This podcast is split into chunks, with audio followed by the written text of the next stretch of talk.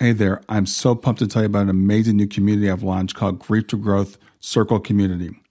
It's a space for people who are grieving to come together to support each other and for people who want to know who we are, why we're here, where we're going to have those conversations, all the things we talk about on the podcast.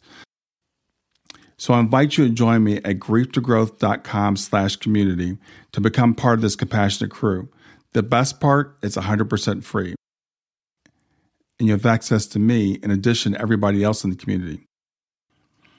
In fact, the podcast will be there so you can talk about the things we talk about in the podcast right there in the community. There's also some premium content if you want to go deeper in the work I'm doing, but mostly it's about building relationships and community and about sharing resources and supporting each other. So come on over and check it out. It's grieftogrowth.com slash community. I'll see you inside. Everybody, this is Brian back with another episode of Grief to Growth. And today I've got with me Kat Morris. Uh, Kat is an adult educator specializing in adult learning. She's an intuitive empath. She is the mother of six children, four biological and two by marriage. And she's a founder and president of Captain Kandis Cookie Ruiz Foundation. And we'll talk about that is and why Kat started that. Uh, in November 13th of 2020, Kathleen's oldest daughter, Kandis, was diagnosed with stage four colon cancer. Kandis was an active Marine trained to be an Osprey pilot. Uh, she received her pinning of wings on November 2020, shortly after diagnosis, and she was promoted to captain nine days before she transitioned into spirit on August 10th, 2021. And today, Kat and I are going to talk about, we're going to talk a lot about Kandis, what a special person that she is. We're going to talk about Kat's journey of grief and Kat's transformation into starting this organization um, in her daughter's honor. So, with that, I want to welcome to Grief to Growth, Kat Morris.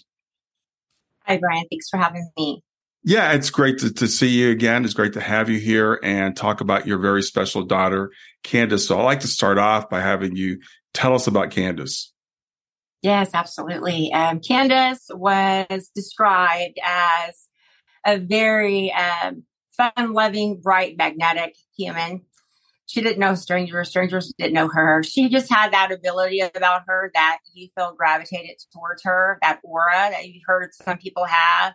Her big, bright smile and big blue eyes. And she was just so fun loving and helpful and very uh, focused on leadership ever since she was a little child. She loved leadership. It was just instilled in her from the moment that she was born. And I believe that that was what part of that essence that she radiated out of her, that draw on individuals to her, not just her family and her close friends, but just anyone that she came across. Um, but she was also a she from the hip kind of gal. She told you like it was when you needed to hear it, even if it was tough to hear. But she would always walk away from that conversation saying, Wow, I might I might not have liked to hear that.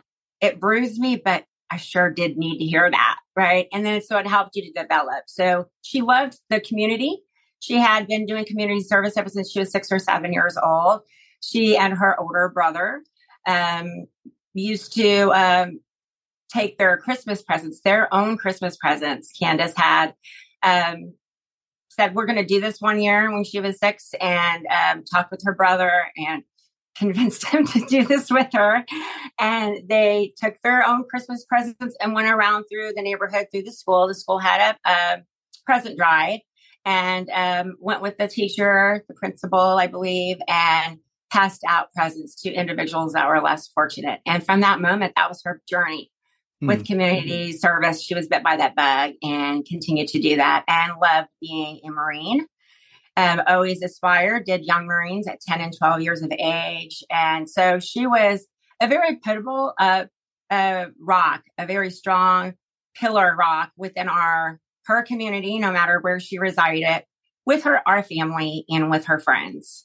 Um, and we love her and we know that she's always with us, but having that zest and memory of her, I believe is what keeps us all moving forward. We have a little bit of that zest of Kandis in, inside of us. Yeah, and she was an athlete too, wasn't she? Yes, she was a rugby athlete. She started out with the passion of being a basketball player. When she was younger, she played basketball, well, really all sports. She was a very um, well-rounded athlete. She played all all types of sports, but her passion mainly when she was younger was basketball. She loved Michael Jordan. And um, wanted to be a pro female athlete playing basketball and did that process and was wonderful at it and earned athletic scholarships in school for that. And shortly um, in her high school year, she just started, I think, growing and stretching and, and exploring a little bit more and decided, you know what? Came home one day and said, I'm not going to play basketball anymore. And my jaw was on the floor, like, what? You've been doing this your whole entire life. Yeah. What happened? And she's like, you know what, mom? It's just not for me. It's not for me anymore. I'll find another sport.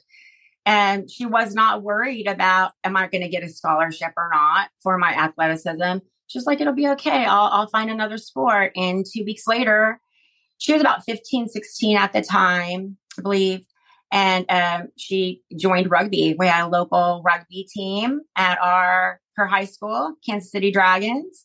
And she introduced me to her coach.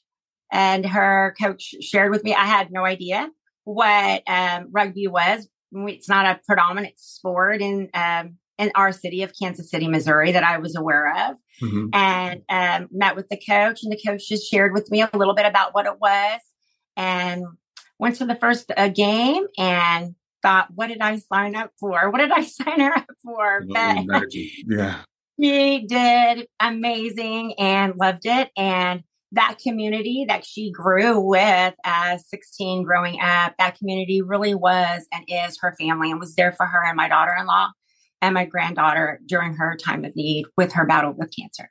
Yeah, yeah. It, it, it reminds me a little bit of my daughter. She played basketball from the time she was five until she was, I guess, about fourteen, and then she came home one day and said, "I don't want to play basketball anymore." And the high school had already recruited her to play on the team, and she she switched to uh, volleyball. So, yeah, yeah. Isn't it funny how that happens? How they just know, right? Yeah, it is. And I, like I said, rugby, that's, that's, that's a tough one for a mother, I'm sure. Yes, but it, I have to tell you, like at first, yes, absolutely. But then I started getting a little bit more comfortable with this. And I'm like, wow, I got a daughter that's a rugby player. Wow, you know, and we would watch her games and encourage her. And my daughter in law is a rugby athlete too. That's how they met. And um, it's just a beautiful sport and a wonderful um, family. Mm-hmm. They really do show it's so much more than what we would think that it is if we were looking from the outside in. Yeah, I love rugby. I think it's fun. So, yeah. did she join the Marines right after high school? Um, shortly, not not technically. She mm-hmm. started doing her uh, reservist. She was a reservist first, leading into that pathway. Okay. Yeah. And she was trained to be an Osprey pilot. Is that correct? Yes, yeah. she was. Um, and was uh, moved up the ranks quite very shortly. I, I believe that her time overall in the military was about 10 years, maybe a little longer, maybe a little over 10 years, but not more than maybe 10, 10 and a half years. Mm-hmm. So to be able to grow and stretch the way that she has um, in that short period of time with her ranks and with her knowledge is very, um, it's very exciting and it's very um, admirable. Uh, just showcases her character and her personality. Yeah. So then she got the bad news of the the diagnosis.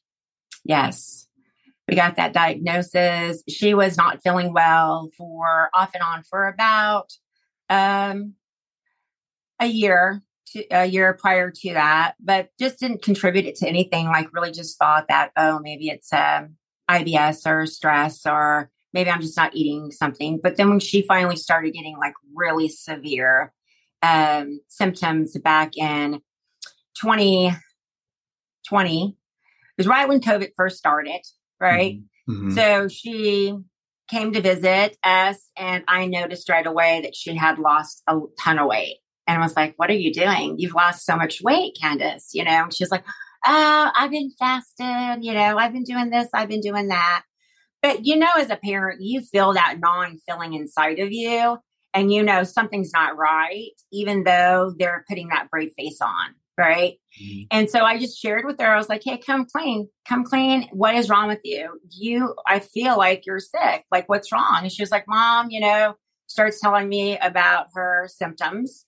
And I was like, well, you need to get to the doctor and you need to get those checked because that's very serious, you know? So she did. She made an appointment. And at that time, it was just so COVID crazy at that time.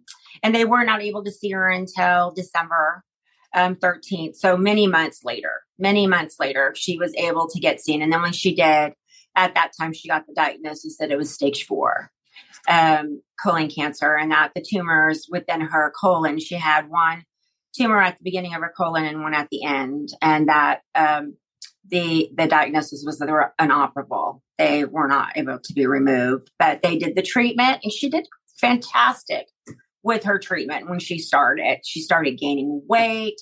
She started um, really looking um, not uh, like death's door, so to speak. Right. And, and started, you know, we had this we had this thing in our family um, that Marco Polos, and she was the founder of our Marco Polos, created that group, and she would always get on there, Marco Poloing us, just like she always had, you know, prior to her diagnosis and working in her house.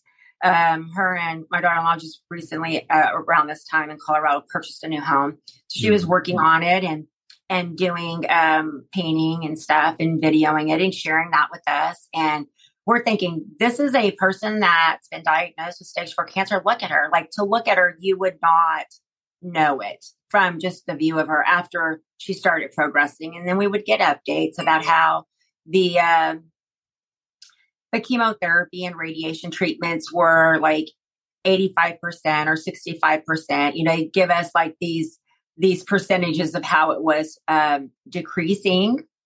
But the the risk was is that she just didn't have that that the cancer just in her colon. It had started spreading into other areas of her body, her brain, her liver, other other areas.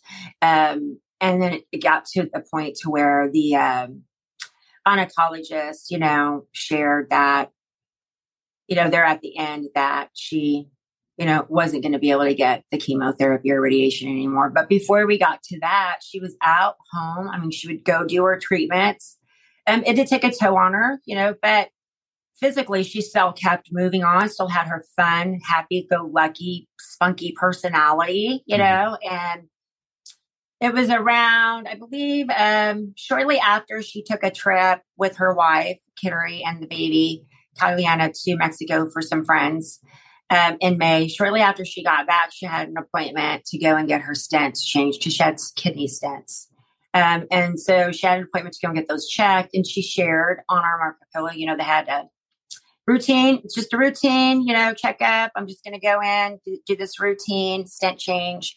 Um, but during that time of doing that stent, um, the, uh, we we found out that um, they can't give you chemotherapy and any of that any of that kind of treatment um, a certain period of time before you get your stent change, right? So mm.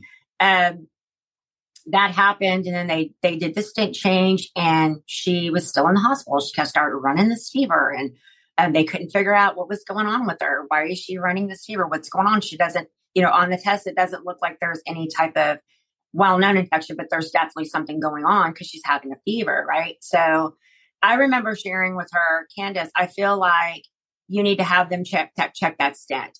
I feel like that stent has been compromised. I feel like that stent, there's something wrong with that stent that's making you ill. Right. And she was like, Mom, no, everything's okay. It's not the stent, something else. I'm like, please just ask him to check it.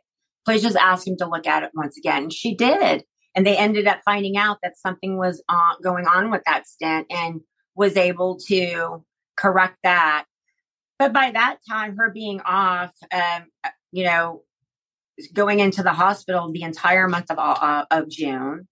She was in there the entire month of July. So going on two months of trying to figure out what's going on. And in doing this, cancer is growing still inside of her, you know. So um, by the time that she did get home, um, she was able to stay at home for one day and then she went back and then that was towards the last week of her life was when she um, got home was able to celebrate with her wife and my daughter her younger sister and her child kyliana the celebration of her captain Kandis ranking mm. and um, shortly after that she started having some bleeding um, and um, went bleeding you know in her urine and went back and then they admitted her and she stayed from that moment on and wasn't able to come back home.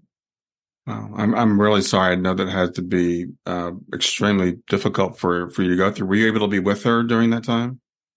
That's the whole thing. Is that it was so we had planned to go and see her. So uh, I saw her in July. Uh, we moved her younger sister down to Colorado to go to school down there, and so that she could be close to her sister and help out as mm-hmm. um, a part of the care care team. And um, Kandis was always adamant. You know, when she got this diagnosis, she shared with me, and, and shortly after November the 13th, Mom, I don't want this to change anybody's life. I do not want anybody to turn their life upside down for me because uh, I'm ready to pick up and go. I'm like, I'm, I'm right. I'm coming. right. right. Like, no, mom, stay where you're at. Stay where you're at. You've seen all of the support that I have. I have this beautiful family here. I know that it's hard on you because you're my mom, but I want you to stay there and do what you need to do and get yourself prepared because the family's going to need you more if I, whenever I do transition, then I need you now. Wow. So she's like, you focus on you. You get yourself together and you get yourself right and you focus on your work and you do what you need to do to get yourself prepared because one day you're going to have to lead this with pack without me, mom. And I need for you to do that now. I think you need to take this time. Call me, come visit, but you know, there's really no need in you being with me 24 hours a day. I think that the bigger need is for you to get yourself to absorb this. And in hindsight, I look at this, Brian, as like almost as if she was giving me a riddle, right? Almost as if she was giving me a sneak peek behind the curtain, right? Mm-hmm. When mm-hmm. I look at it in hindsight now, uh, you need to get yourself ready. You need to you need to handle yourself. You need to accept this for yourself. And at that time, I thought she was talking about the cancer and her diagnosis, but I believe now it was really, you know, like just like she said it, the family's going to need you more. My wife, my daughter, our family's going to need you more when I do transition over because this cancer will kill me, mom, someday. It will. You know, I don't know when. I hope I get to see my daughter graduate high school, but it will kill me someday, mom. And they're going to need you to have your your crap together. You know, yeah, you're gonna, yeah. they're going to need you to have your crap together because uh, right now I'm okay. I'm I'm I'm in good hands. Stay with us. We'll be right back. Hey there, something I want to tell you about today. My podcast platform, Buzzsprout, has recently made it easier for me to allow you to support me financially. Go to www.grieftogrowth.com slash subscribe. That's grief, the number two, growth.com slash subscribe. And once you're there, you can sign up to support me financially. Now, you can do it for as little as $3 a month or, of course, as much as you'd like. If you do that, you'll get access to bonus episodes and you'll see those in the regular feed. They'll have a lock on them. But when you become a subscriber, you'll actually get access to your own private feed and you'll be able to listen to the regular podcast along with the bonus podcast for the subscribers. I want to thank you for listening. I want to thank you for sharing the podcast. And I want to thank those of you who support me financially. Have a great day and on to the episode. So, after she transitioned, what was your what was your grief journey? How how's it been so far? It was very horrifically hard. You know, mm-hmm. losing a loved one is horrible, regardless. Right. Uh, but losing a child, it is really just this tug of war with inside of yourself that you are wrestling with every single day. You know, the first moment that I got that phone call, um, it was at 1.30 on August the 10th, which was the time of our meeting, right? So I feel like that's a synchronicity. Our oh, meeting oh, wow. was 1.30. Kandis transitioned at 1.30. It's um, one, we just started at 1.30 on August the 10th recording yeah. this. Yeah. Yeah. So I feel like that's her synchronicity, her God to me, right? Wow. For today. Um, leading up to that, you know, um, we were, as I shared, we were planning to go and visit and I let her know in July when we left, um, you get strong, you do what you need to do. There was a couple of uh, protocols that she needed to accomplish before she could come home. I was like, and talked with her about that. Like, you focus on doing those, and we'll see you in August. And I love you. And she looked through me, and like I just looked through me, right? Like I was into my soul, mm-hmm. and I knew at that very moment that I was not going to see her again living. But my denial subconscious mind mm-hmm. denied it and was like, nope, we're going to see her on August. So we continued to plan our trip. And um, on the um, 9th, um, we were hearing that Kandis was having complications. Um, you know, there was a, some high risk and complications over leading up from the 8th and the 9th. And then in that evening of overnight of the 9th, she slipped into a coma. And um, my youngest daughter, Catalina, called me and was like, I'm on my way to the hospital. Mom, you've got to get coming right now. We do not know how long it's going to be. Um, I'm too I'm in Co- San Antonio, Texas. They're in Colorado. So I'm freaking out. Um, and she's like, I'm on my way to the hospital. Kandis is in a coma. You know, uh, I'll tell you more when I get there. And um, as Catalina arrived and spoke with her sister, Kandis came out of the coma. Kandis came out of the coma and acknowledged her sister. She wasn't able to talk, which the the physicians and I I assume she probably had a stroke, you know, which maybe compromised her voice and being able to talk. But she was very coherent from what they shared. She could move her head, she could move her fingers. She was a coherent. She was aware, you know, nod her head yes or no. Mm-hmm. Um, so then Katie calls me and says, um, "Mom, um, Kandis is out of a coma. Um, she can't talk, but you can talk to her if you want to say something to her you know, you can say something to her now. So I was like, okay, this was at 1230 on August the 10th when I had gotten that phone call from my daughter.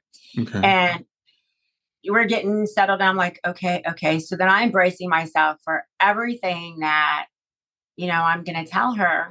And um, we get ourselves positioned, and the nurse comes in and says, well, we need to change her coloscopy bag. And Katie had me on speaker, and I was like, I love you, Kandis. Um, we're going to talk here pretty soon. Uh, I love you. And, you know, um, Katie was like, she's shaking her head. She hears you. And Katie asked the nurse, well, can we stand here while you change the, can I stand here? She's talking to my mom. And th- something happened where the nurse thought that it would be, you know, better if Katie left, but mm-hmm. um, also, you know, Katie had shared with me, you know, that Kandis was kind of like motioning for her to leave the room, right? And Katie just thought, well, she just wants some privacy. Why they change her colostomy bag? But as soon as Katie stepped out of the room, that's when she transitioned. And uh, then, you know, that was at 12. When we were on the phone, Katie hung up and I think it's about 1245 Central Standard Time. So I'm waiting knowing, like I knew something just came over me and I just knew mm-hmm. that when I got that call that that was going to be the situation, even though that's not what we talked about prior to us hanging up, right? She said, well, I'll call you back, mom. They're going to change your colostomy back Call you back in a minute and you can have your conversation with Kandis. And I was like, okay. But I knew that from that moment, I just had gotten this cold chill in my body and mm-hmm. Katie calls at 1.30 Central Standard Time and said, she's gone, mom. And that was uh, the day that our lives turned upside down. Yeah. And it was very struggle. You know, it, it still is from day to day life, a struggle. And one thing that I want to share with all parents, um, anyone, you know, but specifically to our parent community, is that, you know, it is a horrific horrible a black hole of abyss you know i felt like i was thrown in literally into this black hole abyss that just kept swirling around and around and i had no roadmap no compass nothing no sense of direction and the sense of just being lost and in addition to being lost i a part of me died with her you know a part of my inside left with her and has you know transitioned with her. And that just set me on this tailspin of, yeah, you know, going through that process of not not wanting to survive, not wanting to be here. Like, even though I had three other children and two stepchildren and a beautiful family, the grief just encompasses you, and all you focus on is your loss and how horrific the pain is. And the pain is just so horrific that it literally makes you feel like as if you're going mad, you know? And I knew right away, I got to do something. I made a promise to Kandis and I love my children and I love my husband and my family. And I, I know that, you know, I, I need to be here for them and for myself. Kandis would not want me to continue feeling like this, even though I believe she understands, you know, what I'm going through from the other side. And I just started on this pathway of researching and having um, more of a connection spiritually. And then that's when my intuitive abilities started really, uh, all of my keen senses, all of those other senses within me started heightening because my brain and all those other normal functions were shut down. They were not functioning, mm-hmm. I believe. So then my, my feelings, my, my intuition, my, uh, you know, mother's intuition, they call it, got very intensely heightened. And I just started researching more and more about what is grief? What is grief of a loss of a child? What does this do to your body? You know, how does this affect you, your health? Um, and how is this going to, you know, be for the rest of my life? And as I'm going through that journey, Brian, I had dreams of Kandis. Kandis came to me. I believe they're visitation dreams. She came to me first every month for six months with a message you know, of breadcrumbs, dropping those little breadcrumbs, helping me to understand what I was going through, in addition to what I was learning um, medically and scientifically, right? And the first dream that I had of her was at two months of her crossing.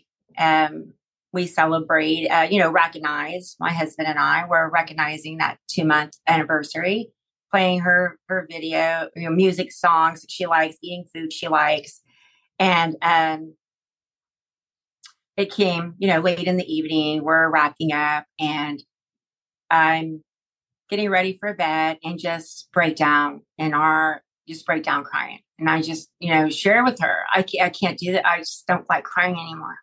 I just don't want to cry anymore, Kandis. I'm not mad at you. I just have so much pain in my heart. I just feel like I'm worthless. Like I'm just not able to do anything for anybody. I can't accomplish these tasks that I used to do or what I know I need to do in my heart. Hmm. And I went to sleep that evening and had a dream about her. And she said, came and visited. And we were um, in this home, and my um, daughter Brandy was there with her son. And and we were on the upstairs um, of the house, and Brandy looks out the window and says, "Oh, Kandis is here." And I'm like, "What?" In my dream, I knew. My conscious mind knew. How could she be here?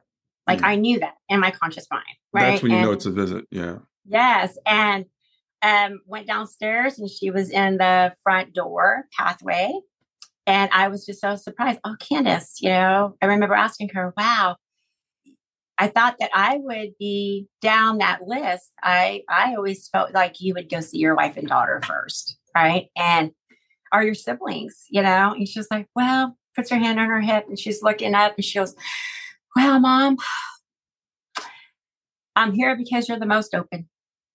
Hmm. And I said, what?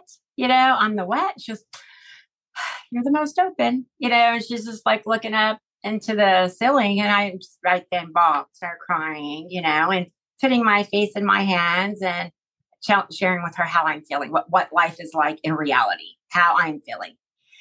And she's just still standing in there with her head, her head on her hip, you know, and looking up. And then she goes, Mom, Mom, Mom, in a really loud voice. And I'm I'm crying. My face is in my hands. I'm like, what? What? She said, I'm gonna take enough hurt out of your heart so that you can get up and get some crap done. Because, mom, you need to get some crap done. And I said, What? You're going to do what? You know, and I'm crying. She's like, Mom, I'm going to take enough hurt out of your heart so that you can get up and start getting some crap done. I love you. I got to go and she leaves. You know, that's her personality. She was very straightforward. She would tell you, like I shared with you mm-hmm. earlier, the stuff you don't want to hear, right? Mm-hmm. And I wake up the next morning, and every day since that, Brian, my heart has filled. You know, like when you're when you're when you're a child or when your children fall down, they scrape their knee, they get a really deep cut on their knee. And then that knee, that that that cut starts to scab over. Mm-hmm. But the inside of that wound's still kind of raw. It hasn't totally healed, but the outside of that wound's crusty and it's healing. Mm-hmm. That's how my heart feels. Mm-hmm. My yeah. heart feels like that. Deep inside of there, it's still wounded. It's still, you know, it could still be, you know, pussy and ooey. But around the crust of that, it feels like it's been crusted over and it's it's healed a little bit. Yeah. And that is how I've been able to get up and function. That moment that I woke up, I just was like, okay, I was able to get up, clean house, take a shower, eat, get back, you know, get out into the community, start volunteering, um, continue to learn and stretch myself when it comes to um, grief and how to grow from grief and right. how to learn about, you know, my spiritual um, understanding of our loved ones are always with us, mm-hmm. getting closer to that, you know. So it really started me on that pathway. But every month she would come with a message of some kind of knowledge. and, and, when was that first dream? Do you remember when it was? Yeah, it was on uh, August the 10th, two months of her transition. Okay. Wow. Okay. Yeah. yeah. And then every she, month after that, she would come with another another every message. Month. Yeah. Not on the tenth, not on the tenth every month. It would be mm-hmm. a different time, but it'd be every month, different times of the month, right? And then on the sixth month, she shared with me, Mom, we don't need to do this anymore. I don't need to come and help you anymore. I'm always going to be here for you. I'll always be here with you, but I don't need to come and give you advice. You've learned so much. You're doing great. You've learned enough. You have enough knowledge to sustain yourself and to help others, Mom. You're going to you're going to do great things in this world. You're going to do great things, Mom, in the world. And I didn't understand what that meant because we didn't even have the thought of the nonprofit at that time right. you know and I was, and I cried, and I would be like, but I just, I, I just don't, I, I enjoy our monthly visits. I, I look forward to them. She's like, Mom, I'm always going to be around. I'll always be around. You don't need me to come every month anymore. Mom, you can do this. You can do this. You're awesome. You're great. You've got this. And don't forget, you're going to do great things in the world, Mom. Now, did you know about dream visits before you started having these? What were, what were your beliefs before Kandis transitioned? Yeah, not really. Um, I was and have always been religious and spiritual, mm-hmm. um, and know that there is a heaven, and and I believe in God and practice in that, but not to the magnitude of what I've gotten to to be at in this level now mm-hmm. of just having those visits and talking about the, my spiritual grief therapist and helping them them helping me to be able to explore that knowledge hmm. and understand that yes there is a, a, after you know bond to bond that the the the physical body passes away but the relationship doesn't ever die you know and learning that and learning that they are able to visit us in our dreams send us signs and synchronicities um, if we believe, you know, if we believe and if we see that, then absolutely we can. And that's what I would like to share with our viewers today, Brian, is that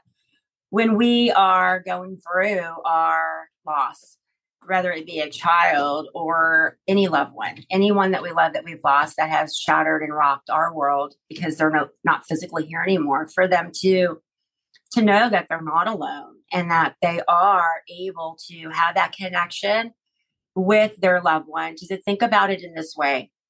What was that relationship like when they were here physically? You know what was that person like when they were physically here here?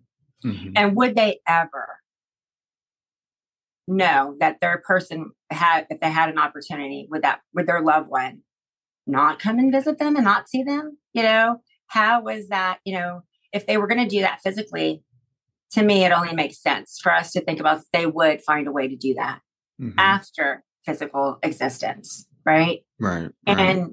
being able to comprehend that and understand that that physical, emotional, spiritual balance, I believe that is really what grief is all about, Brian, right? It's about us psychologically understanding how to balance the physical acknowledgement, the acknowledgement, excuse me, of the physical existence is no longer here, while balancing the fact that we still feel like we have a relationship with them and we still have this connection, right?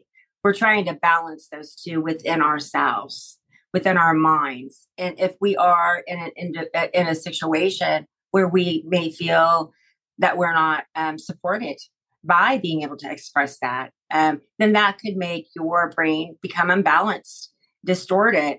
It could make that pain a lot more grief, uh, harder for you to grieve and absorb. If you're able to, I feel, to have that support and be able to talk about, well, I had a dream about my loved one last night. Oh, wow, I seen this this um, coin. You know, I found this coin, or I really feel connected to this. Whatever that connection is, or synchronicity is that you feel connects you to your loved one, own that. Be proud of that. Don't let anybody rob you of that. Right. And talk about your loved one however you feel is comfortable and learn how to honor your grief.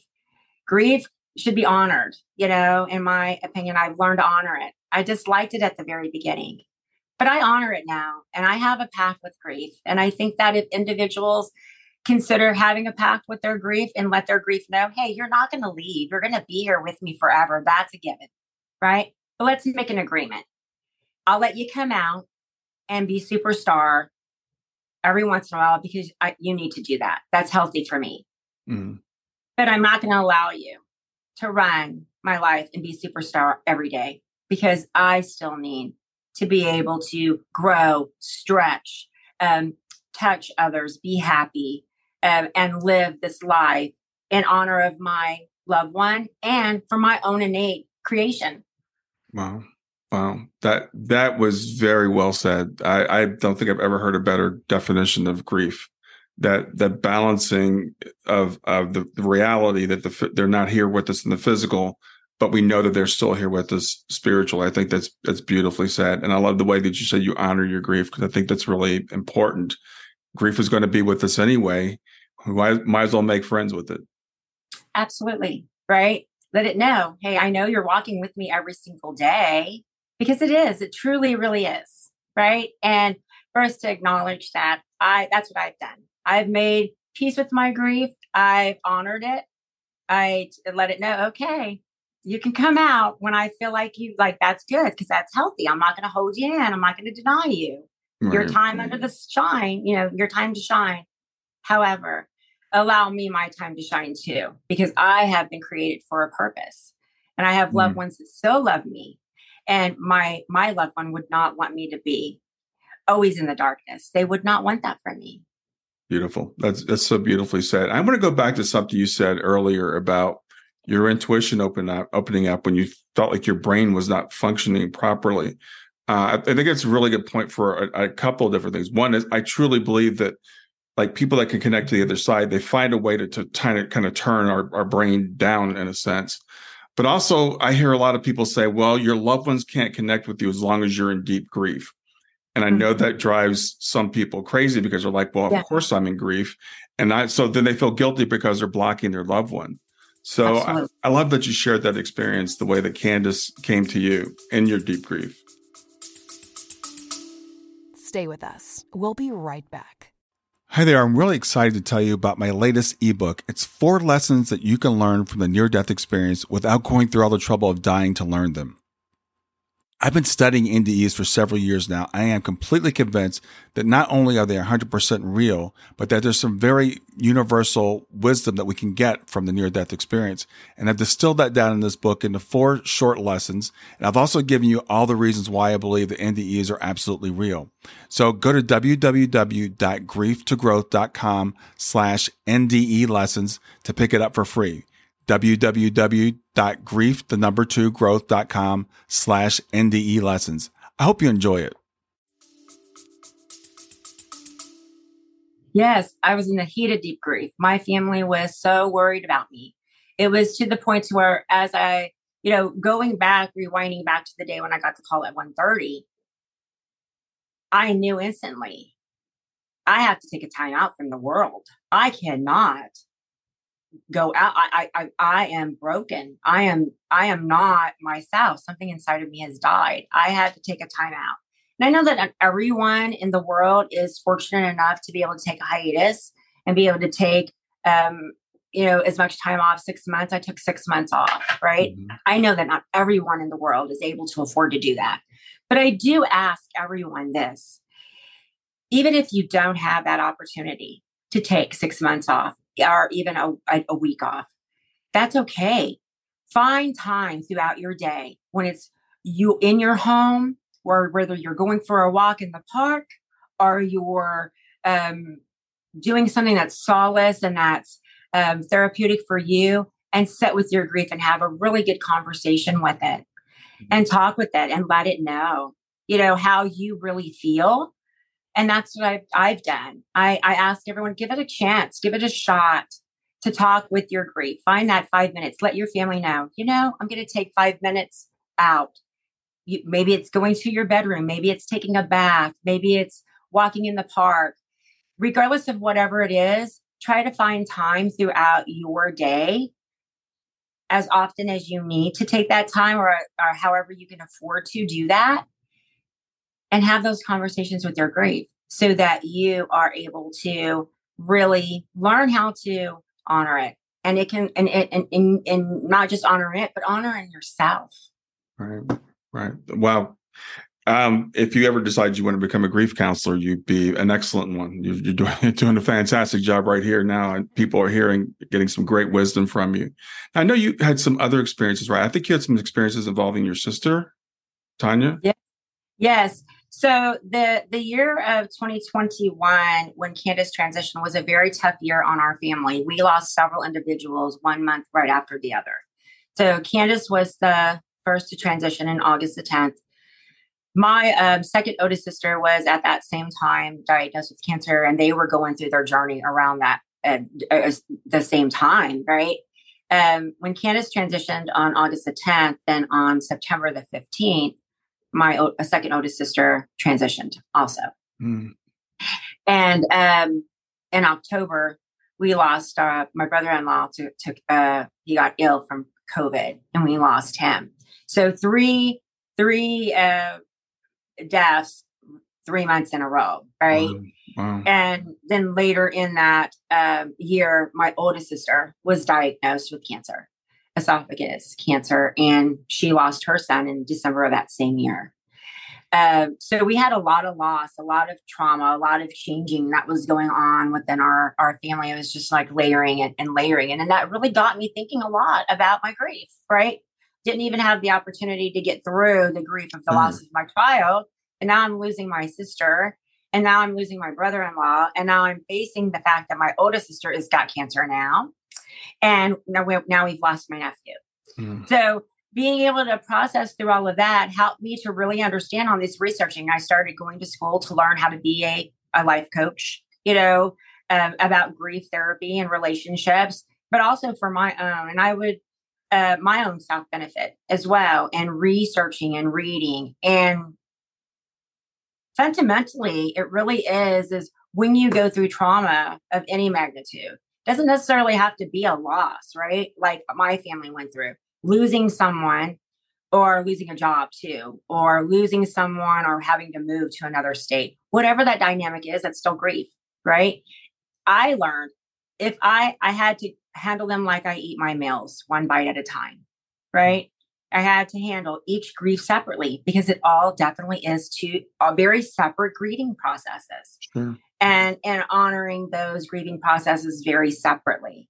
And in understanding that, you know, they're still with me, but going through that and being able to grow and stretch instead of just coupling them all in one big grief bucket, respecting and honoring that grief um, and I believe that, like, if we are able to do that, I know at least for me, Brian, being able to separate out those griefs of losses of my family and honoring each one of them as they were in their existence as human beings and my relationship with them really has helped me to honor the grief even more and honor myself and honor them.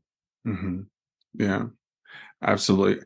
Um, well, um, I'd like to, to talk about the Captain Cookie or Captain Kandis Cookie Ruiz Foundation.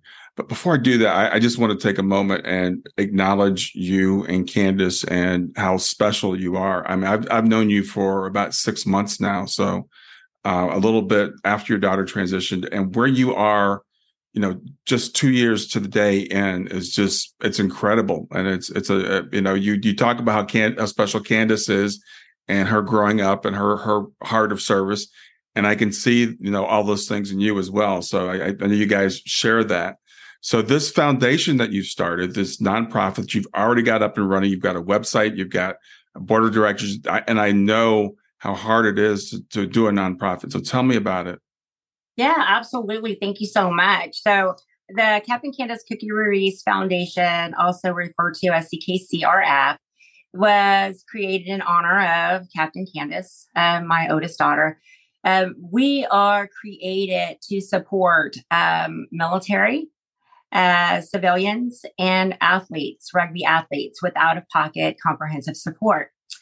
For the military and our civilians, we're supporting them with out of pocket comprehensive support in the area of if they choose to take their cancer pathway down a holistic, naturopathic, or integrative pathway of treatment. We support with out of pocket um, support. So, with these types of treatments for um, naturopathic, integrative, holistic, majority of that type of treatment may not all be covered under their medical insurance or under their military benefits. So when they work with when they work with their um, when they work with their physician and um, get that treatment plan solidified, mm-hmm. then they find out what that out of pocket um, portion is going to be, and if they're not able to afford to do that pocket out of pocket process on their own, then they would come to KCRF and we will work with them on getting this um, coverage for them. And for our uh, rugby athletes, we are supporting them in the area of gear if they need gear or if they need uh, support with travel and uh, hotel stay. We support them with that as well. We have an intake form out on our website that they can go out and review and complete for our cancer uh, community, a military, civilian, and for our rugby community. and go out and check that out fill out that intake and they would get a, a, phone call within 24 hours from an intake representative that would walk them through and talk a little bit more about that intake and then we would work directly with the physicians that they have listed on there um, if the uh, patient has not sought out uh, an alternative um, treatment plan we do have a directory out on our website that will assist them with going out and finding that for them to go out and explore those physicians and our um, healing, um, holistic healing directory where they can find a naturopathic uh, integrative um, physician, have that consultation with them, decide if that treatment is right for them and if they're accepted for that program of treatment. And once they've gotten that all covered with their medical physician and they're finding that they're needing that support, that they we're more than happy to help them um, with that part that's that's just amazing. That's, amazing that w- the the work that you're doing. As I said, the fact that you've got that that up and running uh, at this point, that's fantastic.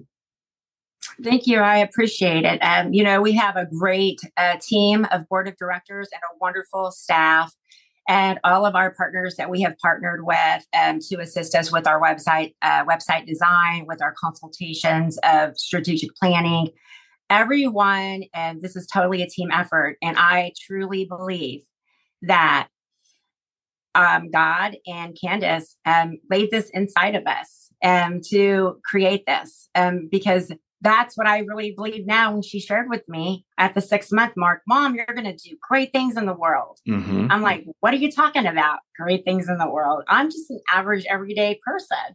But now, in hindsight, with this nonprofit, I truly believe that that was the that was the God wink that she was giving me. She was letting me mm-hmm. know that this is good for the world. The world does need this.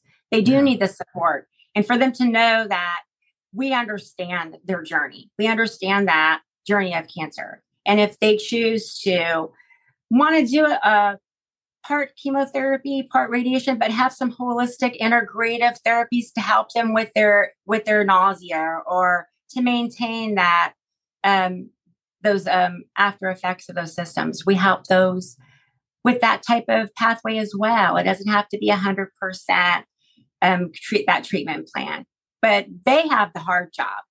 Our job is to be there to help them have the peace of mind to do what they need to do best, and that's get well. Yeah. So, have you done anything like this before, Kat? I mean, this is I'm still just flabbergasted. Done what? Put, to put together a nonprofit or anything? I mean, how, what was your background no. before this? Well, my background is in um, adult learning, and right. I, um, as it shares on the website, that I have a, ba- a bachelor's degree, double major in um, criminal justice, paralegal science, and right. Adult learning, and yeah. that's my pre- predominant role currently as a uh, adult educator. I publicly speak and um, facilitate um, to adults, and um, but with the legal mind and just you know this passion going to school, I did go to school for this. I got my um, IAP uh, nonprofit certificate. Okay. Um, when I started going through this journey, shared with our board and our staff, and shared with them, you know, um, I'm going to go to school and learn what this is all about because I want to make sure that we cross every I, uh, every T and dot every I. Right. Has our my daughter's name on it, your sister, your wife, like our loved one's name on it, and um, this is for humanity. So let's do it right.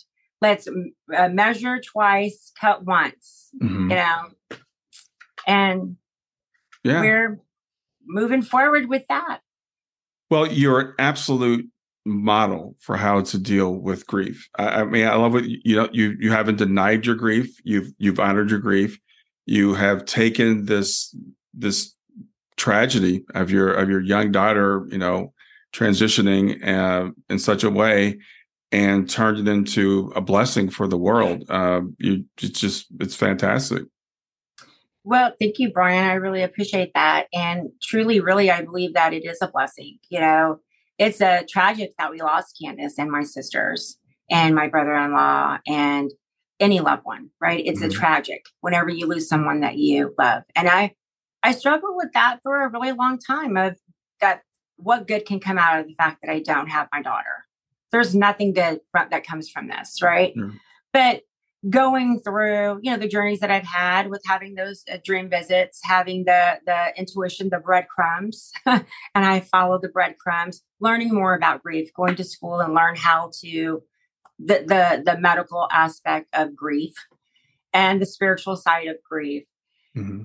it really is something good can come out of it and i know now at least for me in my experience i would have never have been this person the way that I am now had I not have lost my daughter. Yeah. I truly, really believe and share with my family and staff that this is what I was created to be. This is what God created me to be.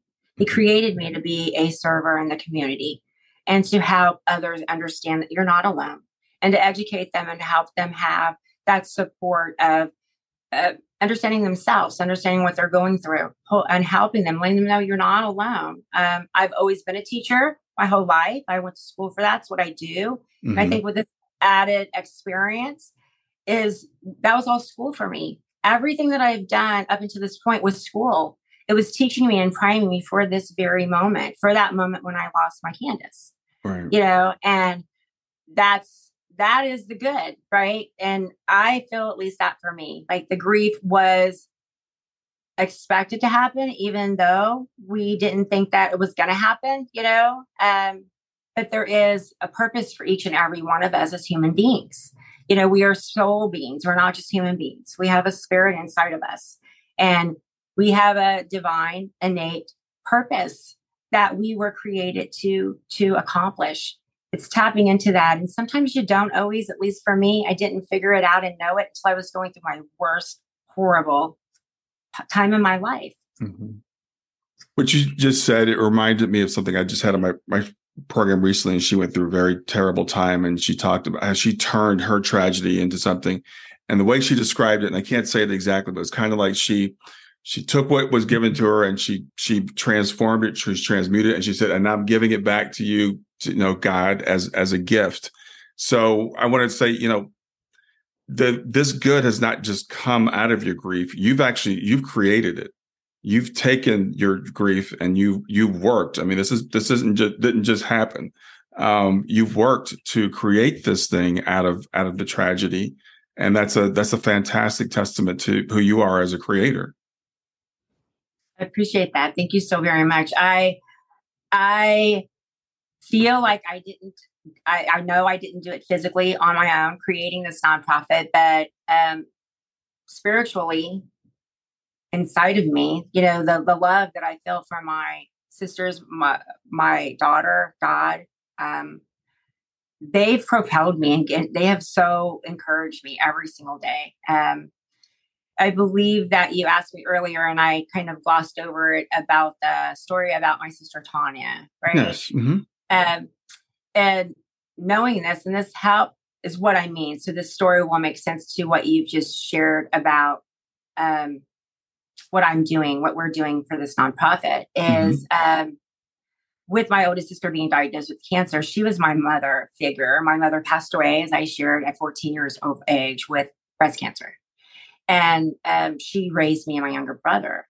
So she was more like a mother figure to us. And we were very close and, you know, loved her very much. And when she got her diagnosis, we thought, okay, everything's going to be okay. She's going to get over it. She wasn't that far uh, along in the diagnosis of a stage four. She was, you know, more on a stage one or two. But as it continued to progress, she's getting worse. That becomes a part of your life when you have a sick individual that has a long, a long illness. You start to assimilate with that way of life. It starts to become a part of your life. The the fear is always there, but y- you just know that this is the norm. That that individual is going to have this type of day, and that's just the way that it's going to be. You know, well, that's how it was for us. We started getting a little bit more adjusted to her illness. And she was in and out of the hospital. She got to a point point in her journey where she was able to come home. My niece called me. I would call every day. She lives in Missouri. I live in Texas. I would call every day and check on her like I always had prior to her illness. And um, my niece was sharing with me, well, she's home. She's seeming to do a lot better. She had to have a trach put in her throat. She had um, esophagus cancer. Mm-hmm. So they put a trach in. She's doing well. You know, she seems to be uh, adjusting to the trach very well. Everything's good. So I'm like, wow, it's a sigh of relief. Wow, she's doing good. Right. So I go off to sleep that evening and at about have this dream that she comes to visit she comes to visit me my sister and i hadn't been able to physically see each other for about 10 years since i moved to texas things would just happen to where we just we would facetime we were always connected every day but physically being in the same place we just didn't have that some you know the world just didn't timing was always off right mm-hmm. so um i shared with her well if you get well and you get out of the hospital i'm going to come in march and that's March of this year, 2023. I'm going to come in March, I'm going to visit you. We're going to have such a great time. And she had come home that very um, last uh, day of, of uh, February. I went to sleep and I dreamed she came. I heard knock on my door, open the door. Here she is. She's, hey, sister, you know, all happy. She looked about 30 years younger, very healthy, very you know, happy. And behind her was Kandis. And they come walking in and we start walking in this in this uh it's like we leave and we're walking in this park we find ourselves in this park and i can hear the birds chirping and we're excited and she's in the middle and i'm on one side and kandis is on the other side and we're walking and the weird thing about that dream was i for a moment in the dream thought, Kandis, why are you here?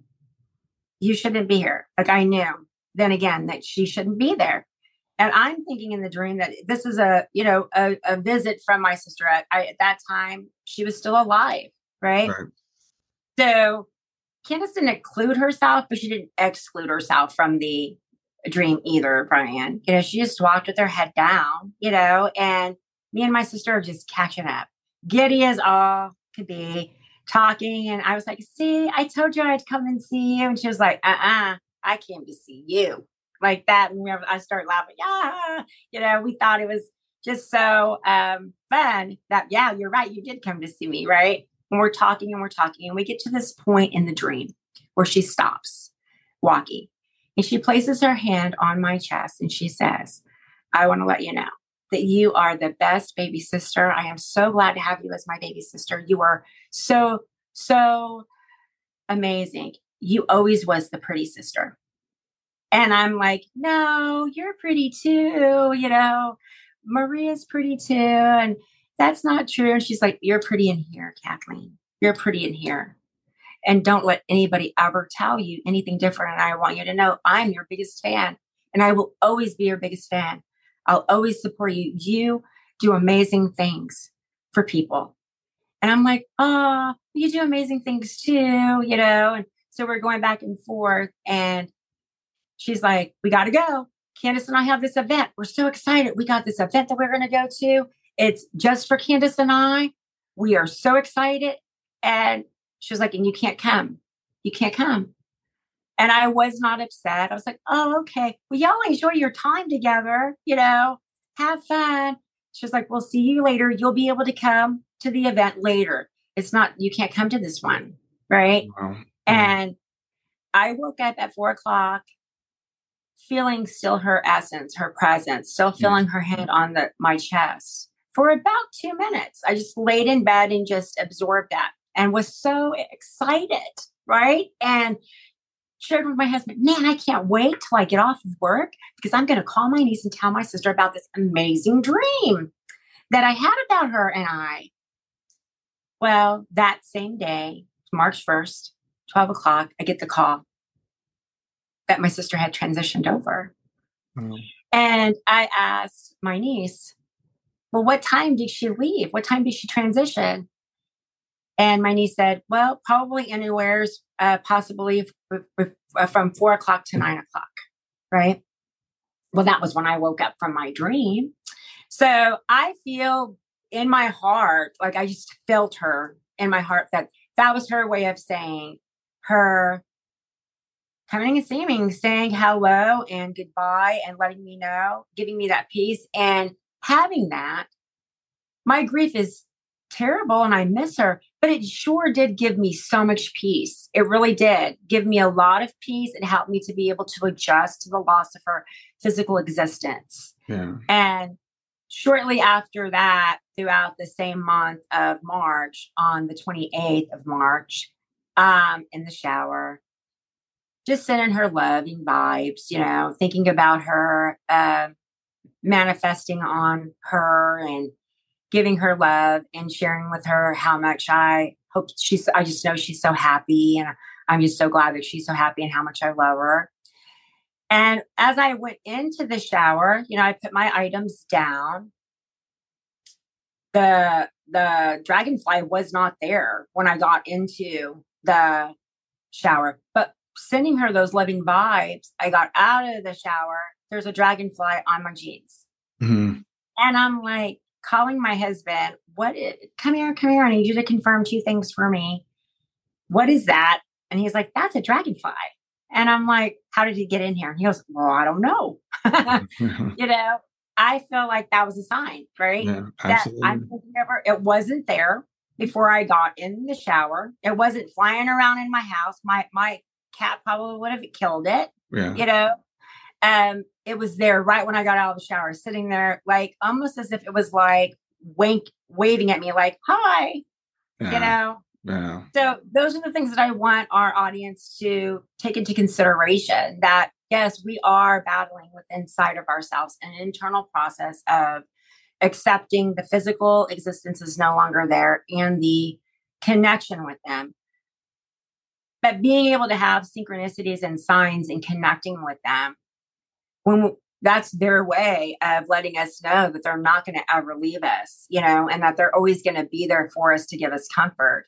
We just have to, you know, ask ourselves, do we want to believe that? And if we do and we feel it, then be grateful for that and say thank you.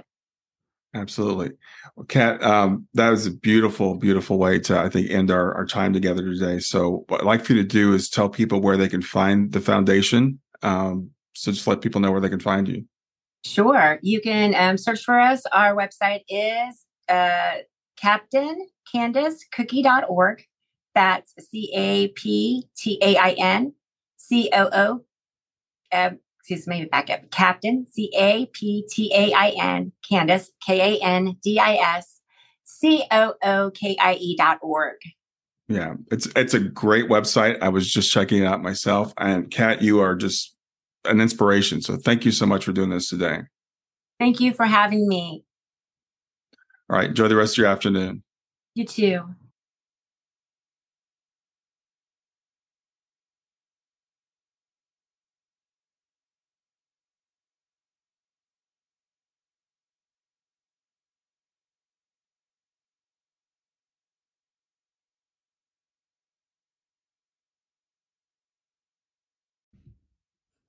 Hey there, if you like this episode, come on over and talk about it. Let me know what you liked. If you didn't like this episode, come on over and talk about it. Let me know what you didn't like. Go to grieftogrowth.com slash community and look for Talk About the Podcast. I'll see you there.